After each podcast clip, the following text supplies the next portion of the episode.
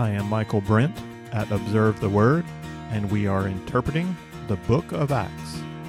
Our text is Acts 9 32 to 43.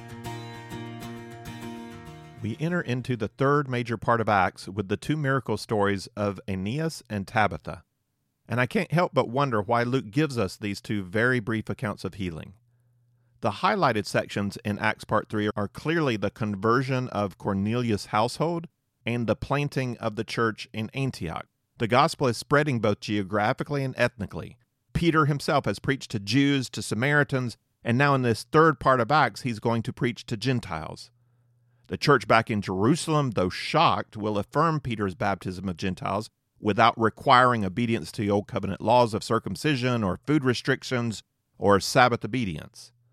Recognition of Gentile inclusion as full members of the people of God, along with their Jewish brothers and sisters, seems to be the big idea here. So, why these two little accounts of healing? We can't get behind the text into Luke's mind to the exact reasons he chose these two accounts over other accounts or why he didn't just move straight into the Cornelius story. But we can acknowledge reasons that are apparent to us in the text for these stories. Our clues will coming from looking at the structure of Acts part 3 and at the content of the two reports. Let's start with the structure. What did these two reports add to the structure of this part of Acts? Four things. First, Luke uses the stories to preserve his pattern of overlapping main parts. Remember, he doesn't end one part with a clean cut and then start the other, but he, he overlaps the content of his major parts. Having given us the expansion of the gospel from Jerusalem to Judea and Samaria in part two, and having ended that part with the conversion of Paul, we could easily move on to Antioch and then out to the remote places of the earth from there. Instead, Luke keeps us in Judea with Peter with these stories. Second, these two stories give us an introduction to the main account about Cornelius. We get to hear about what Peter is doing and how he got to Joppa, which is where Cornelius' servants will find him. Third, the story helps create a balanced structure of pairs for this part of Acts. We'll encounter four pairs of stories grouped together in two movements. The two pairs in the first movement are these two stories of healing by Peter, and then the two stories that have to do with Cornelius. The first describes how Peter came to bring the gospel to his household, and the second repeats that account for a gathering of leaders in Jerusalem. Those two pairs of stories make up the first movement. The second movement begins with a pair of stories in Antioch. We see how the church was planted and watered. Then we get an account of the believers in Antioch responding to the need for famine relief in Judea. After those two stories in Antioch, we get two stories that have to do with Peter and Herod. It's a nicely balanced section. To recap, this whole part of Acts has eight stories. Those eight stories are grouped in two movements of four stories each, and the four stories are grouped into two pairs.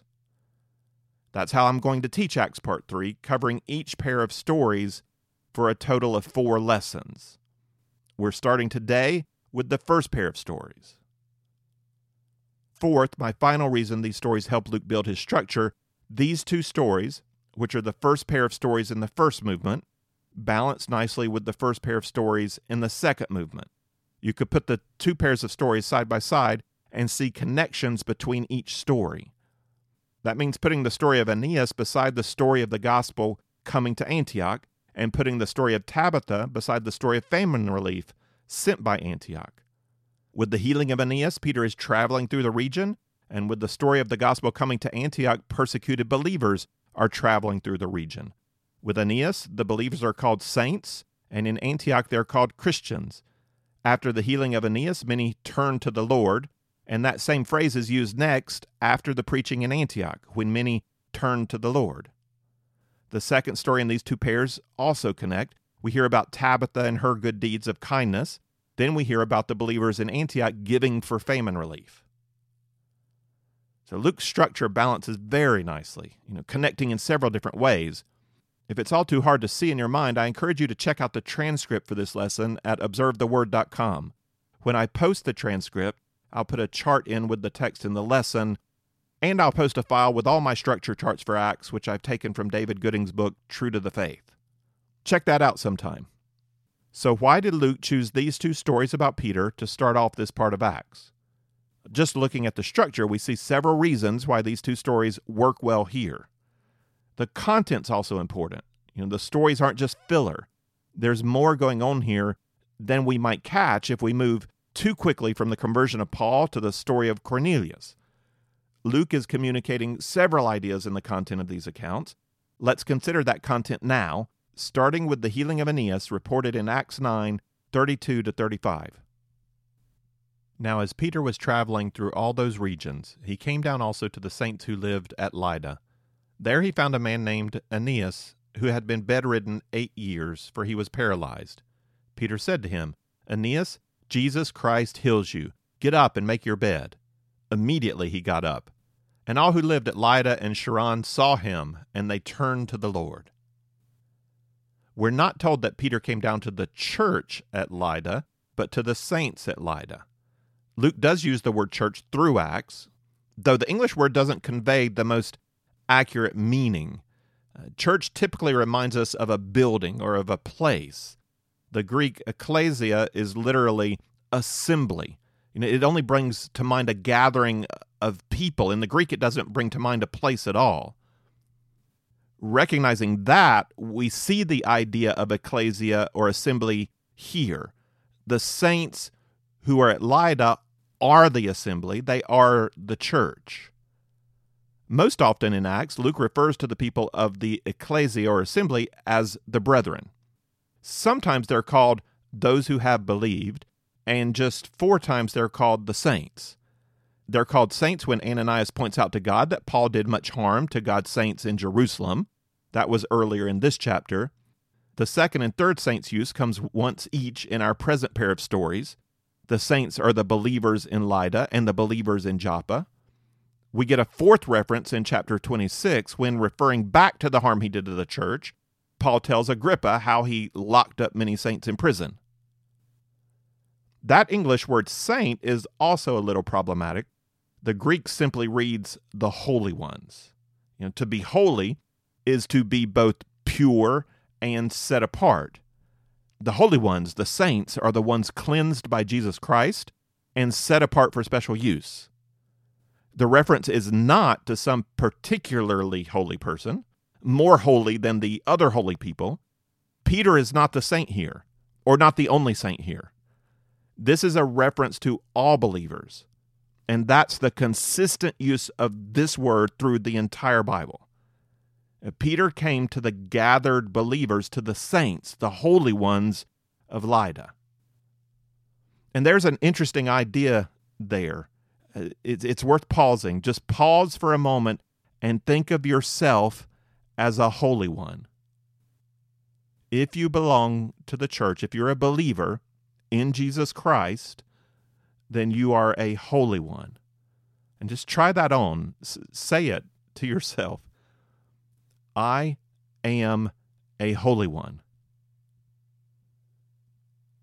I am cleansed by the sacrifice of Jesus and set apart as one of God's own for a special purpose. I am a holy one.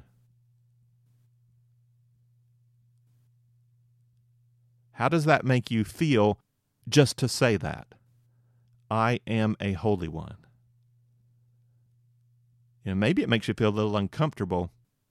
Maybe it motivates. Maybe it gives you a sense of the, the weight or, or seriousness of who you are in Jesus Christ. I am called to be holy as my God is holy because he has already made me holy in Jesus. We are the saints. How is it that we have a gathered church of saints in Lydda? I've read the opinion that Philip stopped here on his way up the coast from Azotus to Caesarea. The direct route by the ancient coastal road that runs all the way from Egypt to Syria would have taken Philip through Joppa, not through Lydda. So we don't know whether Philip had anything to do with this fellowship. You know, he, he may have stuck to the coast road, he may have ventured inland, maybe he was in Lydda, maybe not.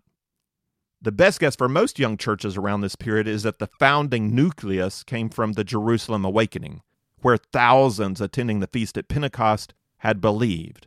Know, some may have returned home soon after the feast, and, and others may have fled later because of persecution. The church, born in Jerusalem, had, had almost immediately begun to spread out into Judea. And now Peter is making a tour of some believing assemblies in the region. Based on his ministry in Jerusalem and then in Samaria, we can assume that he's giving witness to Jesus Christ as he goes and teaching the good news of the new covenant. He is strengthening believers and inviting non believers to believe. Lydda is the center of a small region just on the southern border of the plain of Sharon, a fertile land running north all the way to Caesarea, with sandy Mediterranean beaches on the western side and Judean foothills on the eastern side. And Peter will end up following P- Philip's path up to Caesarea as he follows God's lead. We have him starting here at Lydda. The account at Lydda is very brief. Aeneas has been paralyzed eight years. Peter tells him to get up and make his bed, and immediately he does. The healing is instantaneous. This is the special gift of healing we see so rarely through the pages of Scripture. You might have this impression it happens a lot. It does not happen a lot from Genesis on through Revelation, but we're seeing it here. But we do see several cases. There's a major cluster of this kind of miracle at the beginning of the church through the ministry of Jesus and through his disciples. Peter's command for the man to make his bed reminds me of Jesus telling the lame man in John 5, Take up your mat and walk. And the immediate action of the healing suggests the power of the healing. This is immediate healing. So, what does the content of this story add to Luke's narrative? We learn that Peter didn't stay in Jerusalem, for one thing. You know, he is out visiting the growing church. Also, the awakening begun in Jerusalem continues to expand. The text says, And all who lived at Lydda and Sharon saw the healed man, and they turned to the Lord. This is the awakening at Lydda. Even if the all is a generalization, not meaning every single person in Lydda, but practically all or the multitudes, it's an amazing report. And it's not limited to Lydda. Luke says all who lived at Lydda and Sharon, and Sharon's not just a town, Sharon is the fertile plain spreading northward from Lydda up to Caesarea.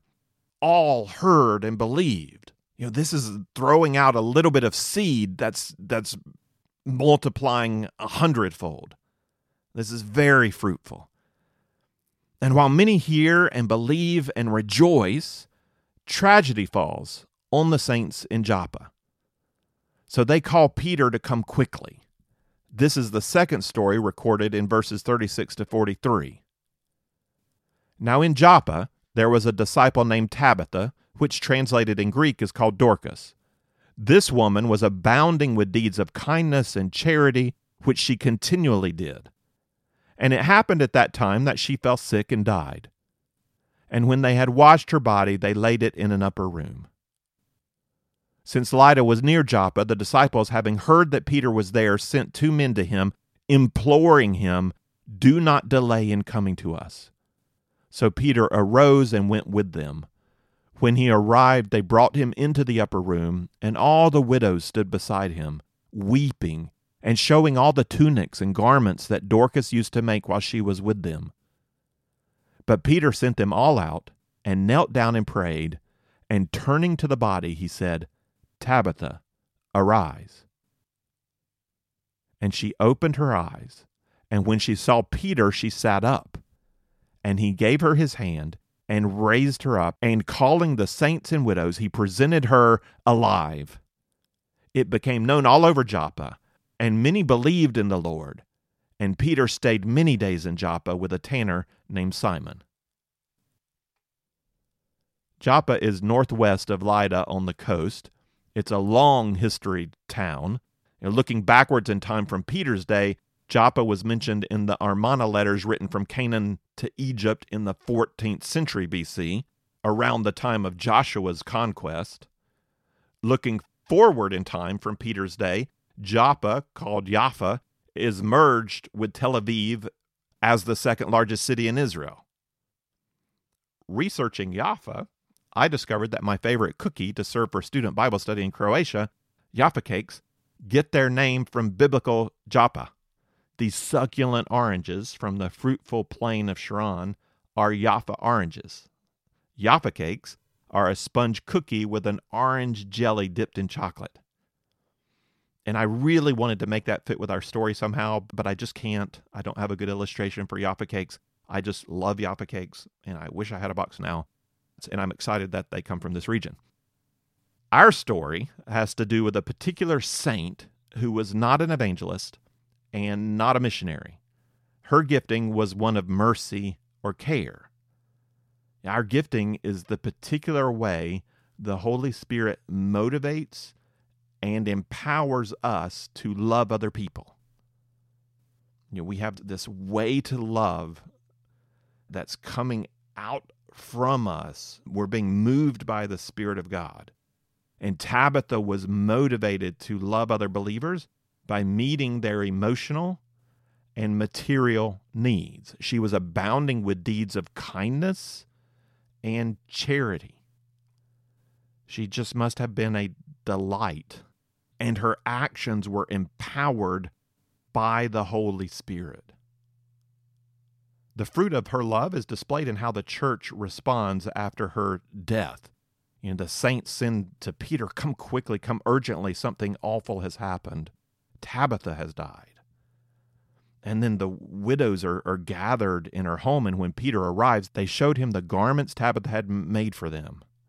Her kindness made an impact on the saints. Tabitha is her Aramaic name. Luke's able to translate the name into Greek because it has a meaning. Tabitha means gazelle. You know, that's what the word Dorcas means in Greek. Graceful and beautiful in her acts of love. I assume you know a Tabitha, you know, a woman or a man who communicates genuine affection through words and actions. You know, that's their gifting by the Holy Spirit. Now, Luke reminds us in this story of Tabitha that the gospel is not either proclamation of the good news or care for physical needs. It's not an either or, it's a both and. We love people both by helping them come to know true life through Jesus Christ and by caring for their material needs. We are spiritual and social and emotional and physical beings. We have lots of needs. And not every Christian is best formed to meet every need. We're all called to see people as whole, to recognize that each person's made up of mind and body and spirit and emotion. And we can care for each need. Each of us can give some thought to, to the whole person. Still, the Holy Spirit gifts us differently. As a body, we seek to meet every human need through the variety of ways the Holy Spirit motivates and empowers, but it's but different individuals are, are really gifted in different areas. We need Peters and we need Tabithas.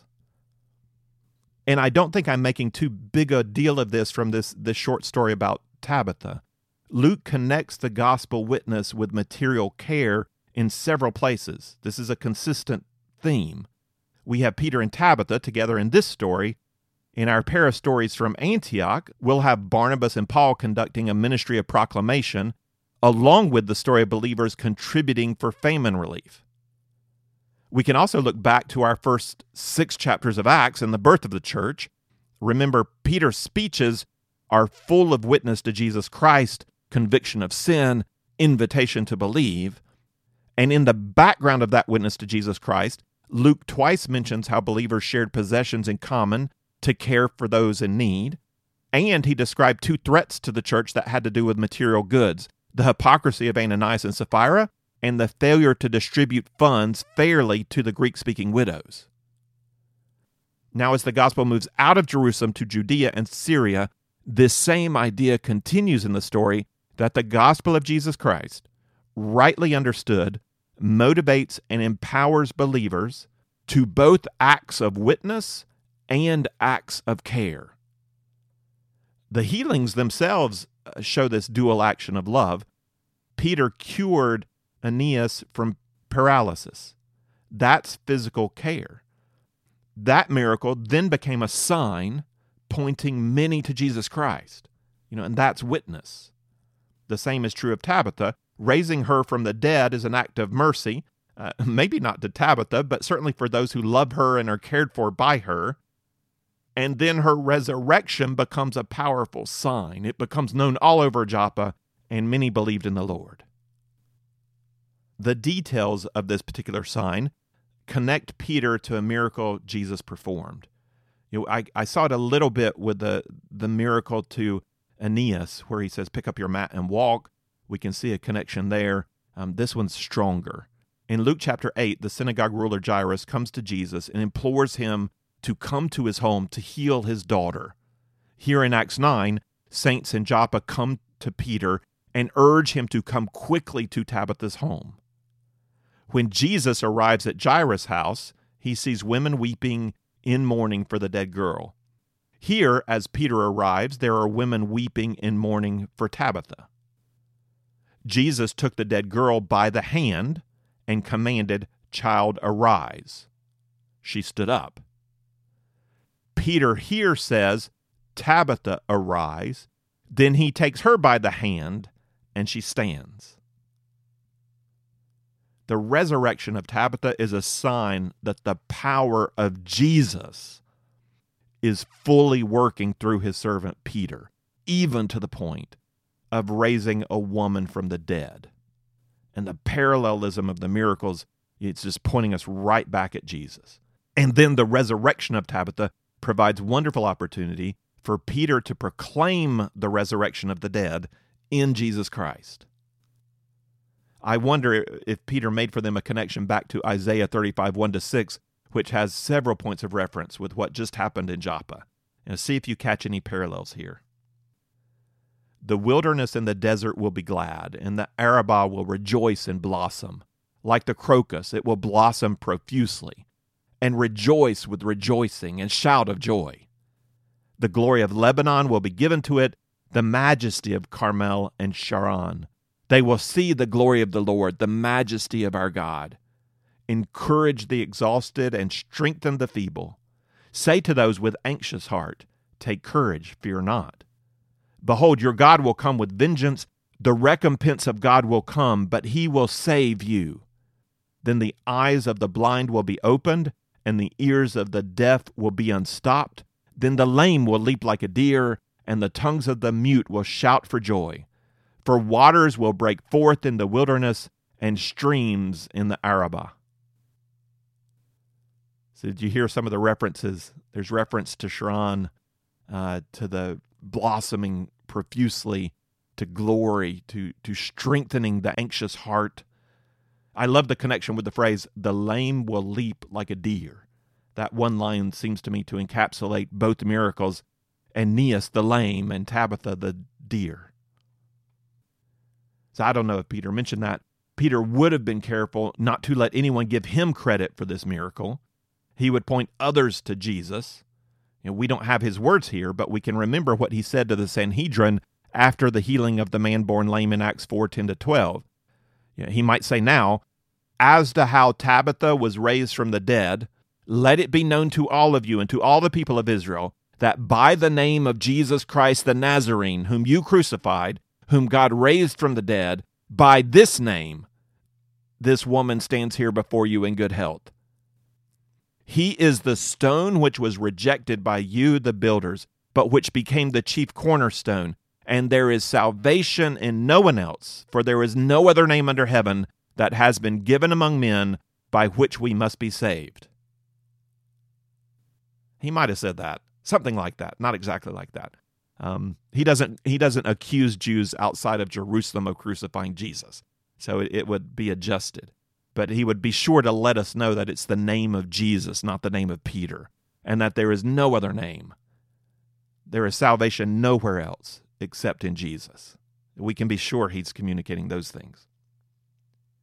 Let's end by going back to my original question why are these two little stories here? Why did Luke include them in his record? There are several structural reasons. The stories continue the overlapping pattern with the last major part of Acts by keeping us with Peter witnessing to Jews. The stories also provide a good introduction to the story of Cornelius by explaining how Peter came to Joppa, you know, why he's in the house of Simon the Tanner. And the stories help create the balanced structure of pairs that make up this third part of Acts.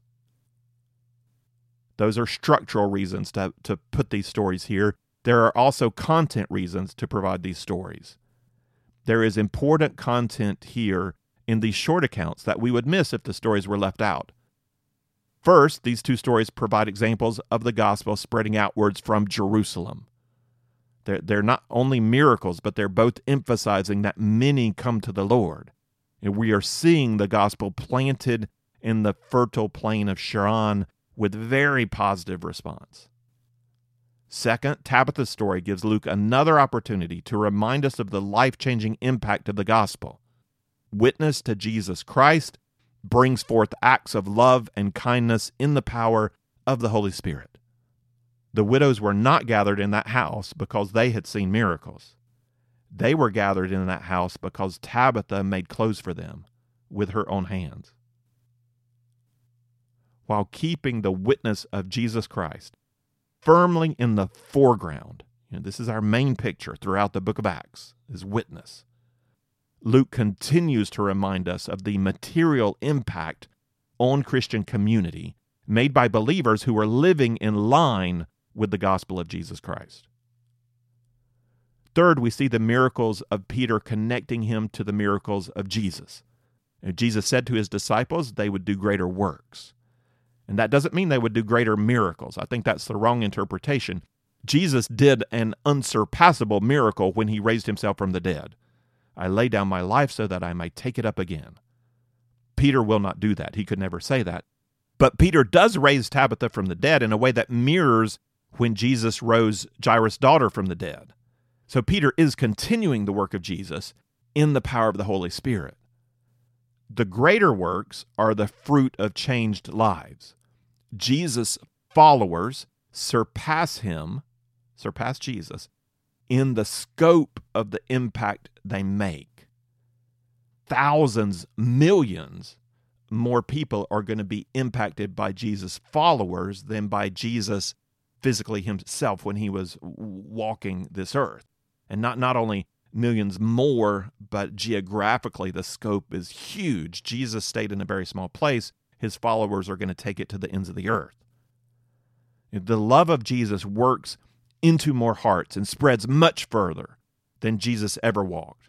You know, through followers like Peter, gifted in proclamation, and through followers like Tabitha, gifted in care, through followers like you, however you are gifted, to love people in the name of Jesus Christ in the power of the Holy Spirit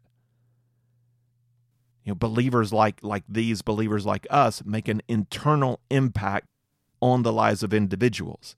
Jesus promised that his followers would do greater works is fulfilled and is being fulfilled.